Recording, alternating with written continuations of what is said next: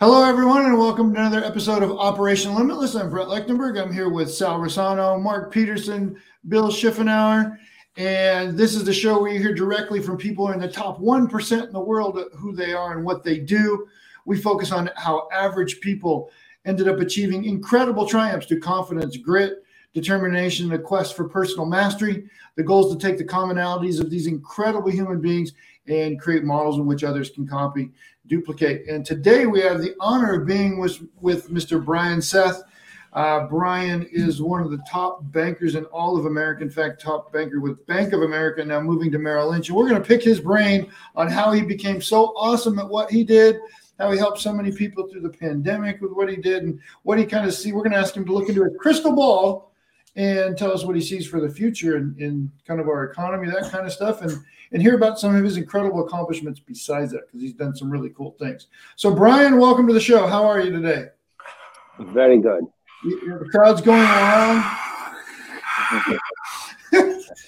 Brian, you've you've had an incredible career in finance and business. I think it's fair to say. Uh, can you kind of give us your backstory? Um, where are you're from, how you went through your journey, how you ended up in where you are now there in, in uh, Silicon Valley, and what you've got going. Just kind of a brief overview, and then we'll dive into some questions. Yeah, sure. Um, so, uh, pleasure to be um, on this, and uh, good to good to chat, um, and you know, uh, discuss um, about success story, failures, everything. um, so um, by background, um, I did um, uh, my uh, my uh, uh my masters from UK, and then uh, been in the field of uh, you know equity and debt kind of financing for different kind of project financing in different technologies um, around the world. Um, traveled and you know did projects in different parts of the world. And um, Brian, your your volume's going from really clear to kind of muffled. So I'm not sure what's mm-hmm. going on there. Is it is it better? It's okay at the moment. Yeah, it just kind of goes in and out. Okay. Uh, if if there is a problem, then I will uh, switch to my. Uh... It's really clear. That's louder right there. It's clearer. I don't know if you're okay. doing anything different. Um, yeah. So and uh, being in the uh, I've been in project financing and equity financing for um, many years um, moved over here in 2015, uh, 16, um, and uh, been working uh, in, in the field of finance uh, from then. Brian, can you, I, I, don't know, maybe let's switch out instead of your earbuds to something else. It's okay. Is it? This is better. That's a lot better. Yeah, we can edit that part out. Okay, cool. we'll do, we'll just edit that little transition out. Okay. So, Brian, give it. I mean, that was really general. Give us a little more detail. You had your own company for a long time. You had some big success and, and mm-hmm. some big crash too, and, and, I think that's important, as many all people do. And what you're doing, can you can you share a little bit about that? Because overcoming adversity is something that this podcast is all about, and you have exhibited that tremendously yeah um you know like um, we all go through um if you are 40 you will have one at least uh, messed up uh thing in your life. Um eh, if you have done something uh then uh, that's a part of it. Um so you know i also started few companies uh, some became successful some failed. So it's a part and you know you learn through the process that um you know some some succeed some fail. Yep what what what do you give us one a piece of advice on what now looking back on some things that have been successful and some that have failed what's a piece of advice for someone to help them with how to be successful and the second part of that is when you have a fail when you have a big hmm.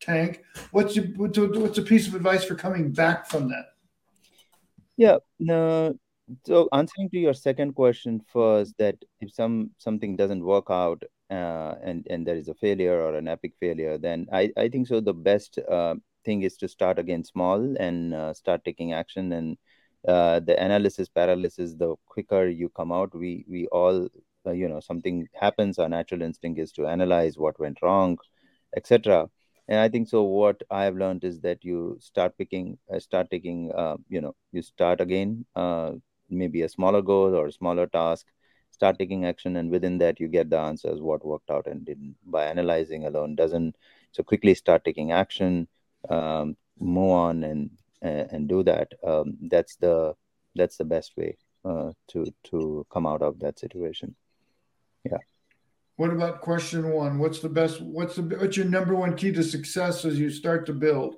or, or do you think it is the same?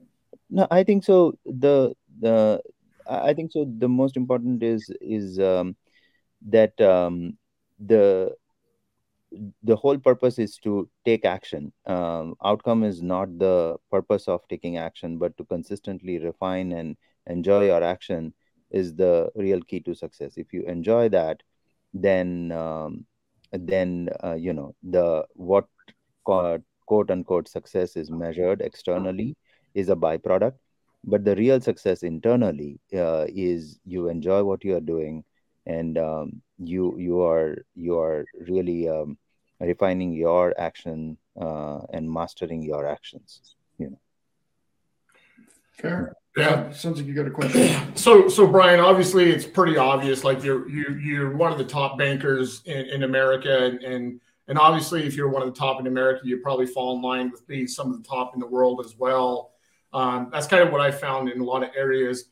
Um, I think a lot of people like when they hear being the number one banker for the last three years. I think it was Mm-hmm. What are your KPIs for you to actually be the number one baker? So, what does it take? How do they measure it? You know, help people understand that are watching this. Like, what does it take to be the number one banker in mm-hmm. your field?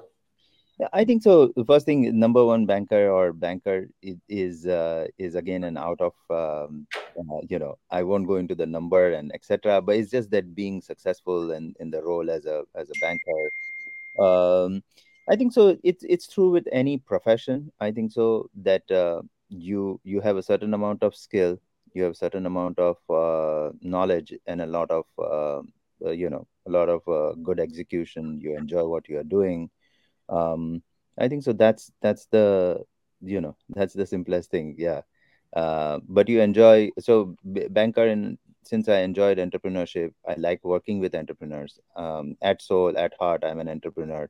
So you enjoy being, and uh, you understand the the you know the the challenges what a young entrepreneur would go through. Young means somebody starting out. I'm not saying by age, but I'm saying somebody starting out. Um, and you you you have personally gone through the process of that. Uh, it, it's a great joy to work with that, and you know, uh, helping them, and that's the key. I think so. Cool. Mm-hmm. Mark, what advice would you what advice would you give someone who is looking at investing right now at this crazy sort of mm-hmm. market mm-hmm. that we're in? Mm-hmm. Um, where would they if someone came to you and said, "Look, I've got ten thousand dollars. Mm-hmm. Where should I put that?" And this is not financial advice. Yes, I, you know, uh, there are of course so many, uh, so much information, but I think so. The first thing is you want to be out of debt before investing. Um, so if you are uh, if you are not out of debt, then the first thing is to be out of debt.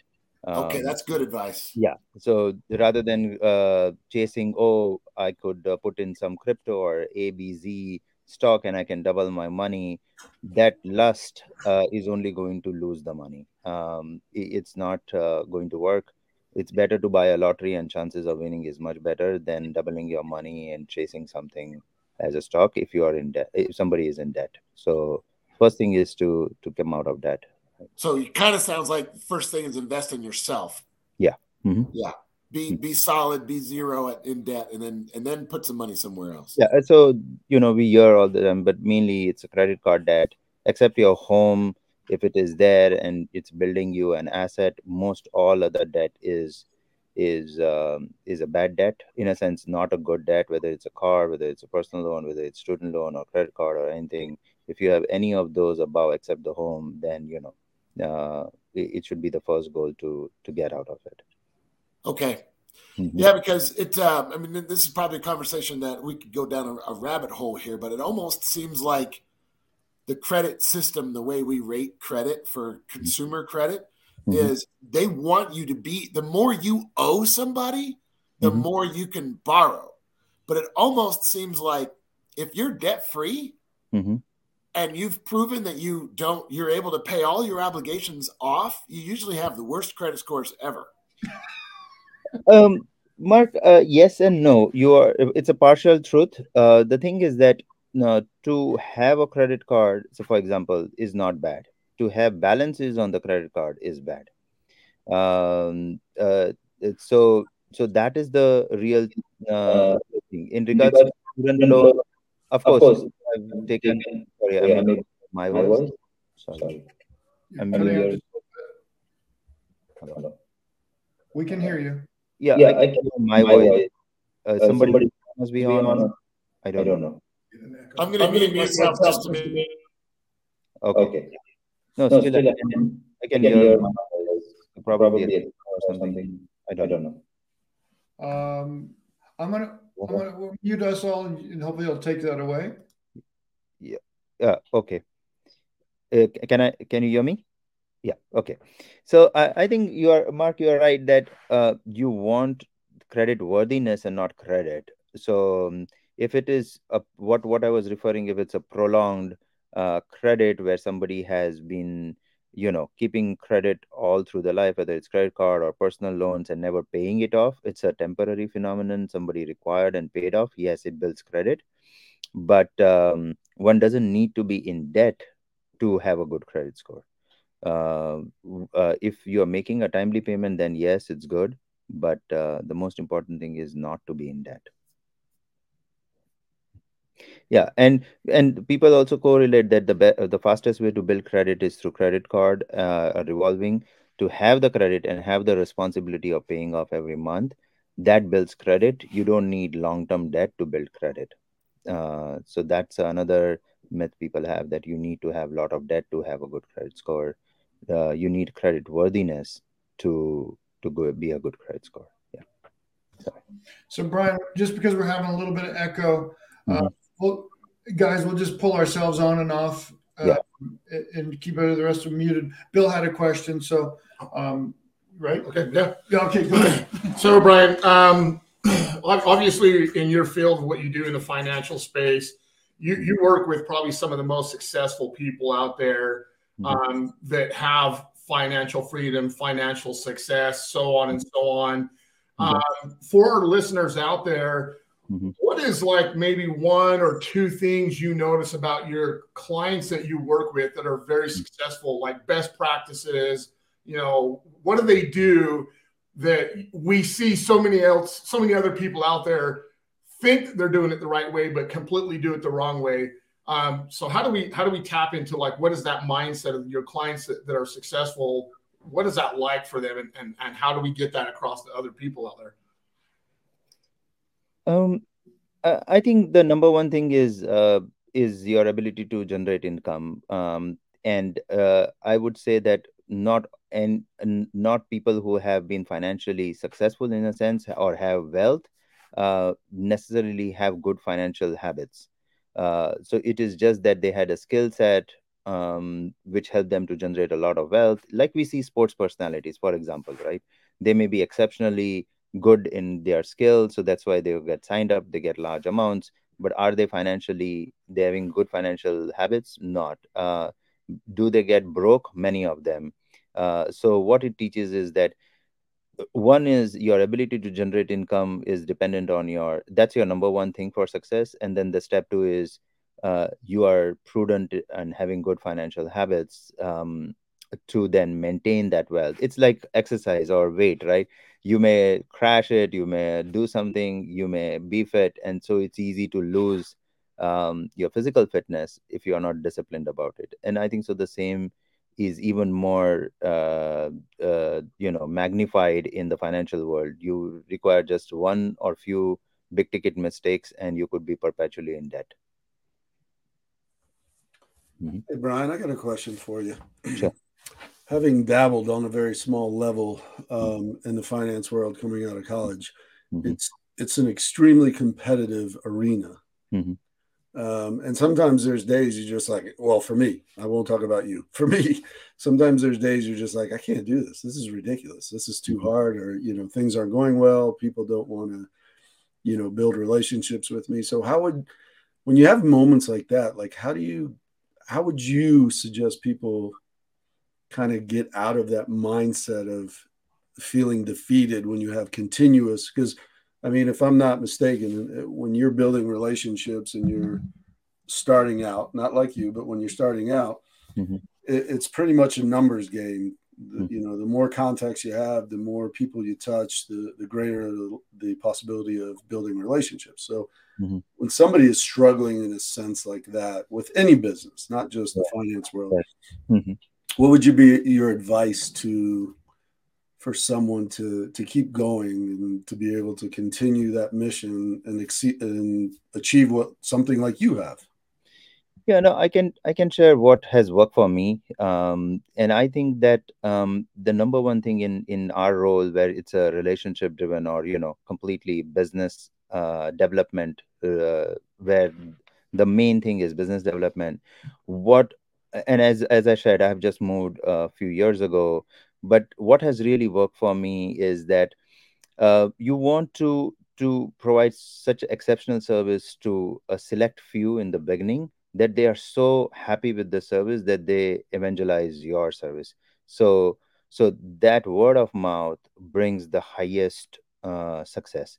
And then it catches fire. The initial thing is tough but the my always focus is uh, that can i really provide that exceptional service? And especially if somebody is highly networked person uh, say for example a doctor or a realtor or a cpa or somebody who is uh, all the time meeting the kind of people which i would like to have as my clientele there i would go even over and above and build a personal rapport and really really uh, provide that exceptional out of the you know uh, going out of the way to provide them so that they are so happy with this that they choose to evangelize my, my you know my services to others. Sure. And, and if if i'm understanding i mean your your work ethic is a big piece of that right? I mean you're yeah. And also intentional is that that you are providing over and above and being mindful is this person somebody who can be you know who i can of course everyone i would provide the service but somebody who is having that amazing network um, and, and and is in a position of power or you know as a profession where uh, you know people are coming to him, or her provide such exceptional service and provide a relation and build a personal rapport with them that uh, they would start evangelize. And i never then ask them for a referral uh, typically they would start referring to others oh i'm so happy you should speak with him and that resulted in my uh, success over here yeah and so this is the last part, and then I'll let the other guys ask questions too. But even if you do provide that service and it doesn't go the way you you mm-hmm. hope, like how do you how do you deal with that? How do you overcome that? Yeah, and I think so. It's just um, consistently trying to exceed the expectation uh, of others. And again, the strategy is always to to uh, to set their expectation lower. When you are promising something. I would always say, look, somebody says oh i want this i would generally say see most likely i will not be able to help you. That's my first line. But i can try. So rather than saying the other way around oh yes i can do this which i know with certainty almost that i can do it also i would always keep the expectation uh, level very very low um, and i would say you can try i may try um, most likely i may not be able to. We are very difficult to get anything done. I mean you know the environment or other things is there but let me try my best you know something like that. Yeah and and it's nothing wrong in what i'm saying because things can you know no, we work in an ecosystem. I'm not the decision maker in regards to any anything that the bank makes. It's an ecosystem Uh, but at the same time you're setting the expectation so low that anything that you do then it's about meeting expectation. And so they feel happy about it. Yeah. So, so brian you kind of uh, are really a proponent of under promise over deliver. Yeah. Yeah. And and uh, just for everybody that's listening to this, Brian told me the other day, I hope this is okay to share. You mm-hmm. already hit your 2023 goals this year already, right? You've hit the goals you had set for for yeah. more personal growth in your business. Mm-hmm. by the end of the year. You said you said it like you hit it like a week ago, right? Yeah. Mm-hmm. So we're in the we're in the third week of January, and Brian's already hit his goals. So if you you're talking to a guy who knows how to perform at a super super high level in in his field. So Mark, uh, look like maybe you had a question. I'll mute myself. So the question I uh, have is in your forecasting models, whatever that model looks like, mm-hmm. uh, no doubt you're taking into account all of the local uh, mm-hmm. environment and global environment and everything else as you set goals, mm-hmm. not just for yourself, but I mean, you're setting goals on behalf of Merrill Lynch. You're setting goals on behalf of a company that is expecting you to perform. As you're forecasting with the stuff that's going on right now within the world, what do you what are, are you afraid of? Are you afraid of anything coming up? Is there anything that uh, that you look at and go, yeah, this is something that we should be careful with? Um, if if I understood your question, at again, uh, uh, first thing nothing to do with Merrill. I'm just saying that as an individual, if somebody is coming and we are discussing about finances, um, it, it's purely on an individual's risk and where they are in their financial journey. What happens at the macro level um, is is less impactful. Uh, rather, it's always an opportunity uh, if if there is a bad time then also it's a great opportunity and it's a good time then also it's a great opportunity. It's just that where that person is in his uh, her her financial journey. Um, and um, and depending on that uh, you make the decisions. Uh, i'm talking about financial decisions of investing. Right. Yeah financial decisions of investing. Rather this is a great time. If anyone wants to be super rich successful in investing they are mindful they would sit on cash every time the market drops you you double down and you you then ride the wave so yeah i guess i've heard that the, the great yeah. depression made more millionaires than yeah. uh, than yeah. any other time yeah and even now there is so much opportunity uh, out there um, that uh, especially we do alternate investments uh, since there are so many startups over here the valuations have so much fallen down. So so many good companies, unicorn, which are still not getting public listed uh, in the process in two years, three years. One can get an, a piece of action to that, which can lead to super hyper growth uh, of health. Yeah. Awesome.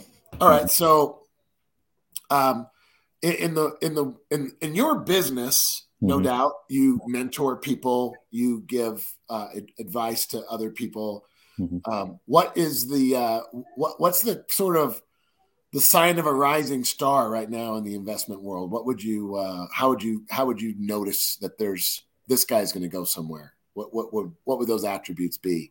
Uh, in the business in in a startup, which which company could could grow? Yeah, exactly. Yeah. Yeah. So I think so. It's um, uh, in uh, again in which stage of the uh, of the company it is. If it's an idea stage it's very difficult to know um, what uh, this company would end up.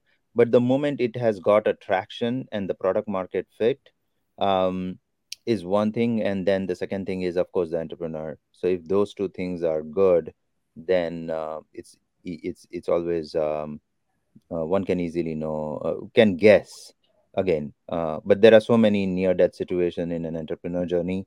Um, we see this is a graveyard silicon valley is a graveyard for for companies uh, out of so many companies uh, that fail one rises out of the ashes or few rises out of the ashes so yeah it's always difficult but uh, one can easily um, one can make a good guesstimate about it yeah yeah be, Brian, be a little more granular for us with that. What does IBS mean? There's plenty of people who don't know what that means. Uh-huh. I believe you used the term, the acronym IBS. Um, initial, I don't know what it stands oh, for. Uh, AIM, uh, alternate investments, basically.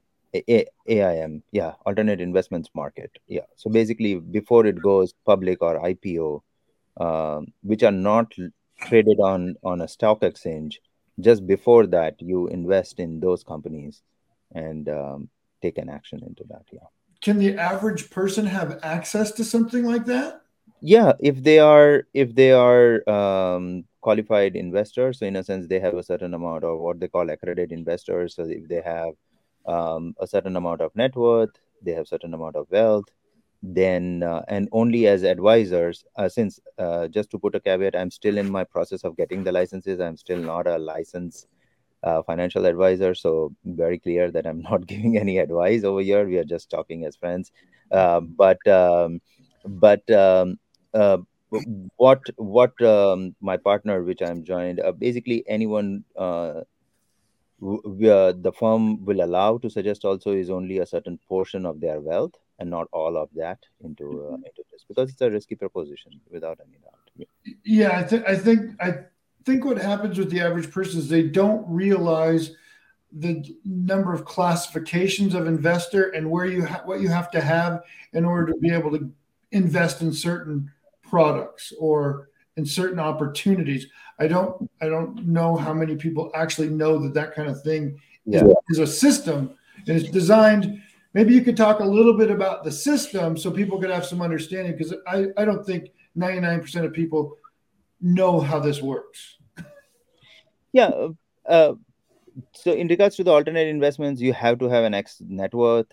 Uh, you require a financial advisory company, most likely, so that uh, they are properly guiding in regards to where to invest. Uh, the entrepreneurs are vetted. It's not the you know the penny stocks which we hear about, and somebody creating the miracle something uh, as, as a longevity pill or something. So you want to know that uh, that it's it's a genuine, you know, well vetted company, and uh, there is a serious uh, due diligence done, and uh, it's it's vetted. Yeah. Um, so Brian, I kind of have a two part question too, and part of it kind of echoes a little bit what Mark was saying. Um, you know, obviously, again, you you work with a lot of individuals and groups that that are starting companies, right? Mm-hmm. How how important do you think it is? This is the first question, mm-hmm. um, because and and I'll, I'll preface it with this. Like, obviously, the dynamic between Operation Limitless, like we we really are a, a, a very unique team, right? Mm-hmm. But we will we will find success one way or another Mm-hmm. Uh, same thing with one of my technology companies. I haven't told you about this, but mm-hmm. our, our team is the same way. We we literally just signed on and partnered with Lloyd's of London. Mm-hmm. So when when you meet with people that are talking about doing a startup or they've got this business idea, mm-hmm. how how much do you stress to them the importance of the team dynamic for their their the venture they're about to go on? Yeah, I think so. Uh, uh, I think so. The one very clear cardinal rule for success for somebody really growing and scaling is to focus on culture. And um, if the culture is not right, um, then you are going to attract you. The culture you build will attract the kind of people who will end up in your company.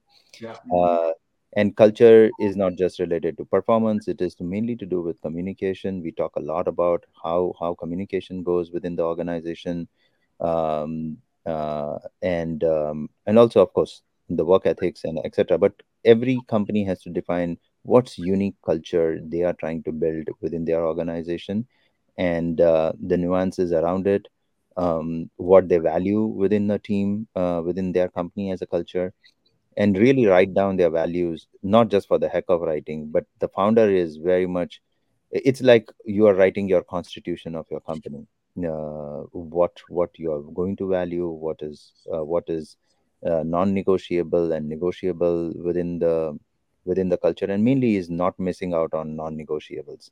People write, "Oh, it has to be um, work ethics has to be there. This has to be there. Open community." But what should not be there is far more important than what should be there. If okay. that clarity is there, what is completely non-negotiable in our culture? Uh, and and if what if top three or top five things are known, then I think so it becomes very easy. Okay. Um, second part of that question is again being one of the top one percent in what in your field. Obviously, there comes a lot of education, hands-on, so on, so on. But what do you do individually away from the bank, away from the education that keeps you sharp and keeps you going and keeps you at the top of your game? Um, uh, I think, um, uh, and I mean, again, each profession may be different, but I think so. Uh, being um, reading wide, broadly on different subjects, and being a voracious reader, I think uh, really helps to expand.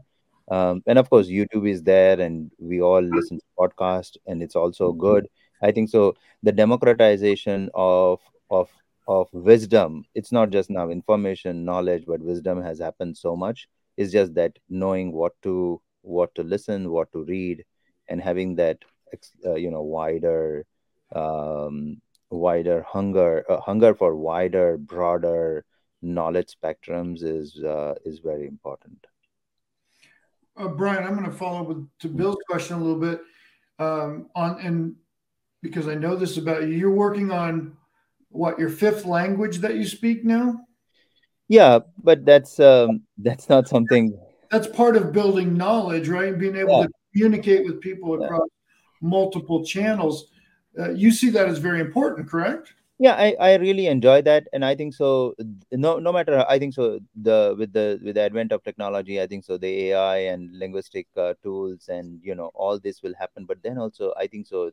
Having a skilled uh, language um, does help to connect at an at a personal level, at a deeper level, and doesn't need to be a master of that language, but ability to understand and communicate. Um, you know, um, uh, communicate uh, some things at, at a very uh, clear level will be good. It doesn't need to be exceptional, but working communication day to day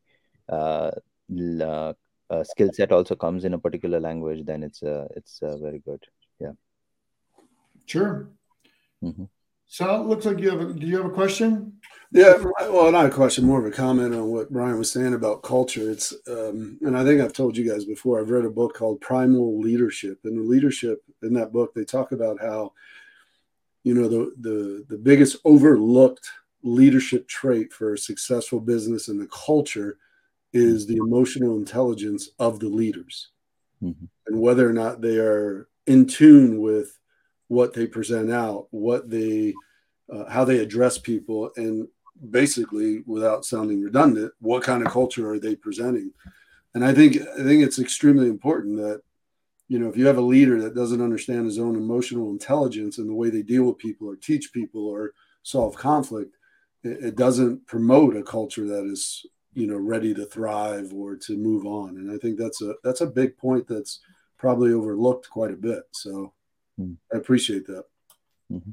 I agree with you, Sal. I mean, every month I teach a leadership course, right? And I actually pull lo- lessons from uh, um, emotional intelligence lessons as part of those monthly leadership lessons because I think that that is hugely overlooked, right? In in what we do in, in leadership in general, right? We we sometimes will focus on a communication model, um, or you might focus on a specific set a way that you're going to evaluate your business, like you, whether you're going to use KPIs or OKRs or, you know, whatever measurement. We think that's the thing, but it's really not. Like Brian's saying, I, I just can't emphasize enough. I think he's right with the the culture of the environment and the and then how to pick appropriate frameworks in which to work from. Um, I, you know, I was just on a podcast the other day. We were talking about teamwork and what they thought about teamwork wasn't even teamwork building. And I broke down to them, you know, have you considered this uh, framework more like this? And it was like eye opening. They hadn't, they had been looking at things from a, from a totally different perspective.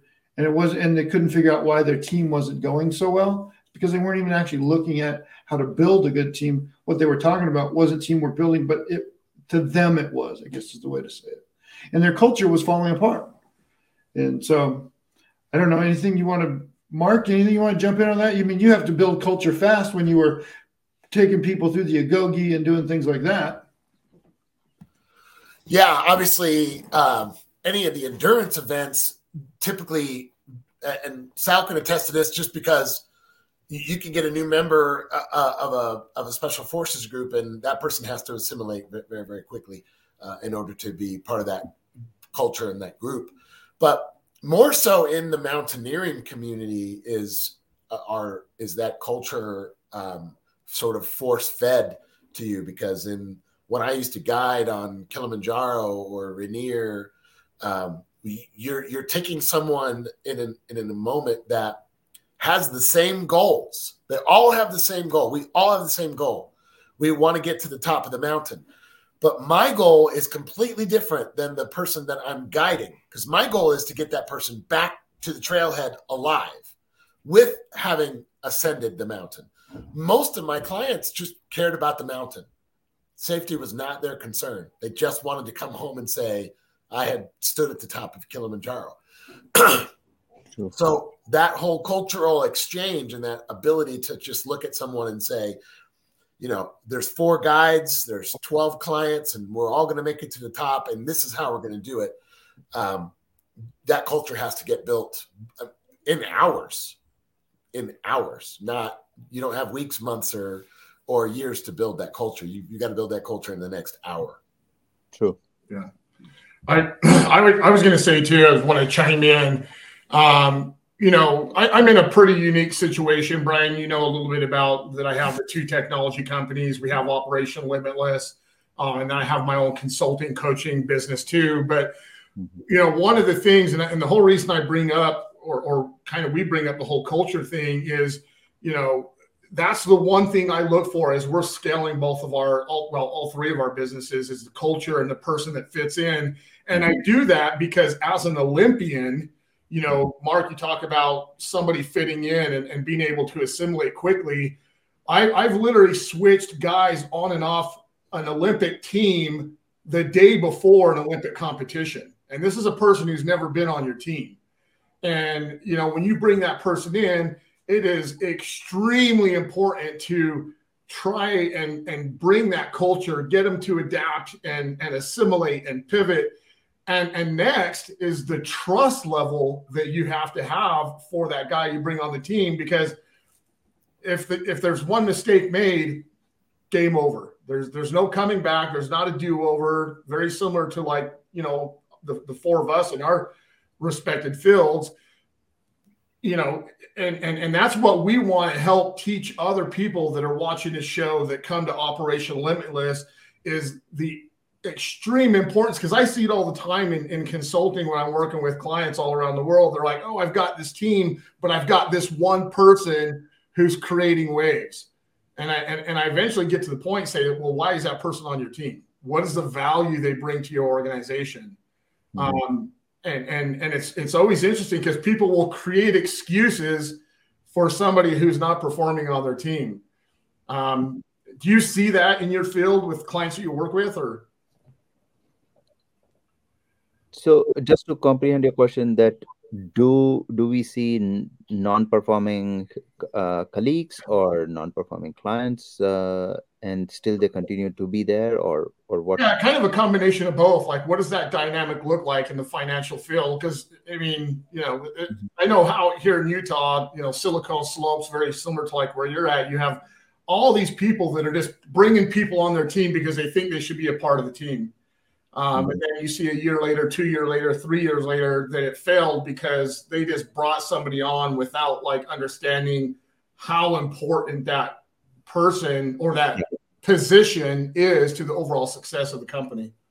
Yeah, and I, uh, you know, mm, uh, again, uh, you know, we all learn from our mistakes, and I think so. Uh, one of the biggest thing what I learned when I was building and ramping up the company is that is to really have non-negotiable towards trustworthiness. And i think so so whether that person uh, can be trusted or non-trusted and the ability as as a founder as a leader is to really see uh, and quickly uh, able to uh, to analyze whether that person could be trusted or not trusted or how much integrity that person has or doesn't have.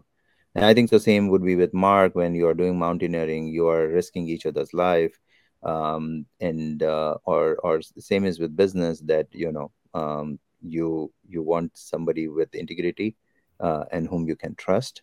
Um, and as i said non-negotiables are far more important um, in in uh, in filtering out uh, who is a good fit and who is not a good fit. Um, and, and uh, generally on hiring never looking for education or background. These are there. They are they are they are valuable uh, metrics but the most important is uh, are the non-negotiables going to be compromised uh, by that person or uh, or not? And sometimes a very high performer just could be extremely extremely high performer but as Mark uh, Sal was saying but lack a complete devoid of emotional intelligence or completely a lopsided win-lose mentality uh, person is there can really damage the whole culture and the whole morale uh, very badly. I'm saying uh, but on the client side of course if the client is you know whatever their culture is whatever it is at the end of the day uh, like we don't if somebody's saying i want to do certain things we are very clear make as explicit as possible. Hey i want to do this crazy crypto we always say you can do that but we are not we are not a party to that. You can certainly do all those crazy things you want to do uh, and good luck if you become a millionaire. We would be very happy uh, for your success but we are not a party to to that. Um, it's a kind of a thing. So that's non-negotiable that um, we won't be a party and you know to be to be a part of that success um, where we feel that um, is is uh, is not uh, a wise thing to do cool. yeah what what internally the word used is responsible growth you want growth but which is a very responsible you know responsible growth yeah, yeah. Hmm. you know it's interesting you talk about the metrics brian um, hmm and I'm going to go to my special forces team because I was the team sergeant. So I was the second highest on the team. And so choosing the personnel that came onto the team lied as my responsibility. Hmm. And the one thing that I tried to promote throughout our team was humility. And yeah. not because, you know, we had to hide our abilities, but hmm. because for me, humility hmm. was a statement to what that person was about. Hmm. And I'll give you an example is one, you know, we're issued special uniforms for hmm. combat. Yeah. Where the rest of the army is issued the standard uniform. And we hmm. were on a base and I said, Hey, we're going to wear the standard uniform. And I had pushback from a gentleman because he's like, Why can't we wear these? I said, Because that's my decision. We're going to do this.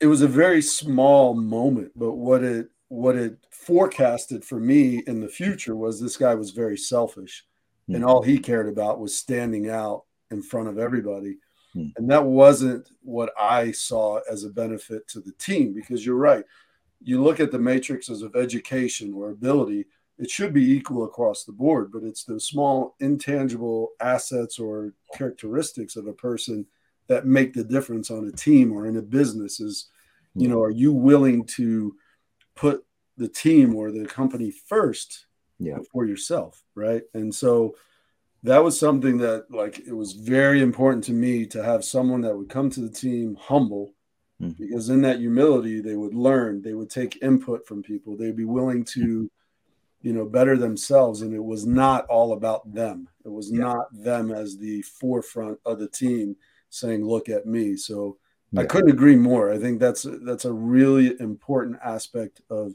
selection yeah. of anybody in any organization. And if you look at even the policing today, which is a whole nother topic, yeah, my my firm belief is that their selection process is completely flawed. Exactly. And that's why we have the issues we do. Absolutely. So Absolutely. Yep. We we see that in the martial arts as well. So many people they get their black belt, and then the biggest thing they want to do is how many stripes they can have on their belt. Yeah. Right. And how, how high ranked you, you appear and can signal that you are. And I'm, I'm not putting anybody down who does that or say they do this, but my instructor, hmm. you know, his thing was always, we will never put anything on our belt other than your name. Yeah. You just simply should know and be hmm. able to project through leadership what your true rank is. Yeah. So he's one of the highest ranking grandmasters in all of Taekwondo, and he does not have a belt with anything on it other than his name. Why all of us, all we ever have is our name. And when our students come to us and say, Should we have, how do we tell what rank we are? So you should just be able to tell. Yeah. You should so, just be able to tell through your leadership. And so, so creating, I agree with you, creating culture, um, you don't have to, you don't have to do anything other than just be authentic and have a, a, a, framework and a model that you work from that is very empowering yeah and one another observation i would share and you know uh, there could be so much science behind the the culture of hiring uh, but it is still uh, in at least in us in uk there is clearly for important like even in banking roles they do psychometric test. And basically it's it's it, it, it, no matter how much a person tries to hide his personality it's uh, it's impossible to hide. And uh, if a science based tool is used like that uh, where you are asking general questions but they are intelligently framed and um, can really pick up the traits of a person whether this role is a team building it's highly team driven role then you want a certain personality and certain skill set. And how much uh, what kind of personality type uh, is there? At the same time what is completely non-negotiable can easily be then figured out that if if this is this culture is all about team uh, working in teams and there is no individual superstar then you don't want somebody who is that uh, and if some task requires yes we welcome superstars but then this kind of traits then you know it's it's easy. Where I've, I've seen less companies over here. None of the companies using probably legally it may not be allowed or i don't know. But i think so using creative um, uh, tools in hiring is a is the best way. Because just by asking questions you will never know the personality. But when they take test and they are doing it it um, it it really sh- uh, shows up to a great degree their personality. Yeah. Yeah, I love that because as Mark knows, mountaineering is not for everybody. It, it takes a, a, tremendous amount of effort to just yeah. walk up when you have nothing on your back. Yeah. And that was literally my interview for anybody that wanted to come on our team was okay, we're going to go climb this mountain and we're going to carry stuff. And you saw how quickly people were like, yeah, mountain team's not for me. I'm out and so they self-selected. I didn't even have to make the decision, but I love yeah. I was in Himalayas um, over the Christmas. Um, we can talk a little bit later, but, but yeah, was, uh, yeah, uh, it was fun. Yeah. Where, what country were you in? India. Yeah. India. Very very nice. Yeah. I uh, I've only been uh, to the India side once. I was always I was always uh, in, in, the, in Nepal or or Tibet. Tibet. Yeah. yeah. Okay. Yeah. No. Perfect we want to be respectful of your time, Brian. I'm going to ask everybody to kind of give their last question. I'm going to go 1st mm-hmm. um, and you obviously have special skills. You have something that's naturally that's great about you when it comes to finance, to business, right? You've. Um, when did you know, or when? Did, what was your defining moment of when you realized, you know, I think business is my thing? That whether it's working with money and helping others or building your own successful businesses when did you know? I would still say that i'm not in the finance actually. Uh, uh, numbers is not my uh, my uh, you know the real strength. But i think so the more important um, i think is um, uh, it's either you know somebody creating uh, a valuable goods and service or basically you know wealth success um, and and going through the you know we go through the cycles of life. Uh, we have seen everything uh, you know i have seen virtually everything from you know uh, from extreme wealth to no wealth to wealth. And you know you go through the cycles and you have seen what really uh, you know uh, what really can bring uh, you know it's prosperity and peace together what you can bring. And and if that is a way i can you know uh, share my my experiences of life in in a way that it can have a positive impact then you know it drives that yeah it's not chasing the money per se you know numbers per se that's not what i'm good with well you uh, you created a, a huge company at one point mm-hmm. Mm-hmm. so there was a it takes a special skill yeah mm-hmm. you know and and i guess my question is really specifically well, when you when you got ready to start this, how did what made you decide to go after what you went after? Because your company was what well over a hundred million dollars, right? Yeah, but uh, yes, uh, I think so. You know, number is is uh, one thing. I think so. The most important is is you know either you have perfected the product and then you are really trying to monopolize uh, or my always focus is can i hyper focus on a certain group of people who can really benefit from my product and I can explain them very easily. I don't even need to explain to them, but the value prop is so easy and simple to understand that the adoption becomes very easy. so narrowing down rather than trying to capture everywhere in the whole world is to really narrow down the the clientele to begin with um, uh, who could be the most uh, you know valuable to my product and service knowing very well what i am offering and who could really benefit uh, you know and can afford it and benefit out of it you know kind of a thing. Affordability is equally important um, and i think so that's what i learned within that process that if the same thing i would have tried over here by this time i would have been wildly wildly successful but i chose the wrong market uh, where affordability was not there. So then there is no point. You will not succeed no matter they understand the value but they cannot afford it. It's not mm-hmm. point. Yeah that's a that's a great piece of advice for anybody looking to even start a business is or, or try and scale is yeah. what you just said there's a lot of granulars of wisdom right there and that's why you know brand new or or breakthrough technology or breakthrough thing is successful in america because the affordability there is though smaller but you can find a very large array of clients who can afford your services than anywhere else you know if it is a right value fit and the value proposition is there yeah right mm-hmm. bill you have a... um yeah i always like to kind of end with um you know, I, I, I have a lot of quotes of my own. Mm-hmm. Um, and, I have a lot of quotes that I like that other people written. Um, one of those quotes is is happiness is when what you think, say, and do are in alignment. Do you have do you have any quotes or models, life models that you live by um, that you think would be good to share with the with the audience? Um, again i um uh, i have learned uh, you know my always is that what they use is um, to be a man of action. In a sense you want to do things. The only joy you can get is not by what i've learned you know with having all the materialistic possession and everything uh, and and having it and not having it everything in that uh, bandwidth. What i've truly un- understood is that the true joy comes with with real action which you really like. Um, uh, possessing thing or having things will not give uh, the happiness joy or or perennial you know this this sense of um, what i would use the word um, uh, where you feel contented. I think so the word contented that you feel contented all the time and you are not feeling that lack in you is through concrete form of action what you like to do what you do. And i think so that's what i would focus on is choosing to do things every day what i like to do. Yeah. That brings joy contentment and i think so contentment is more important than anything else. Mark do you have a wrap up question or?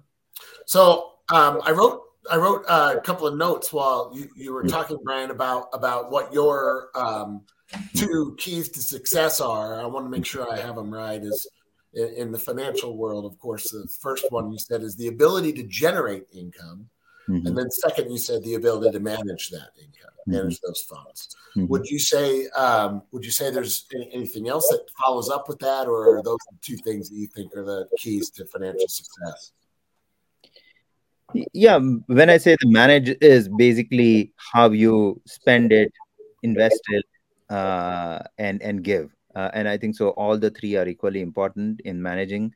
Um, and uh, knowing all the three very good uh, i think so is when we say management either you're spending it right giving it right or or investing it right. So all the three are equally important yeah.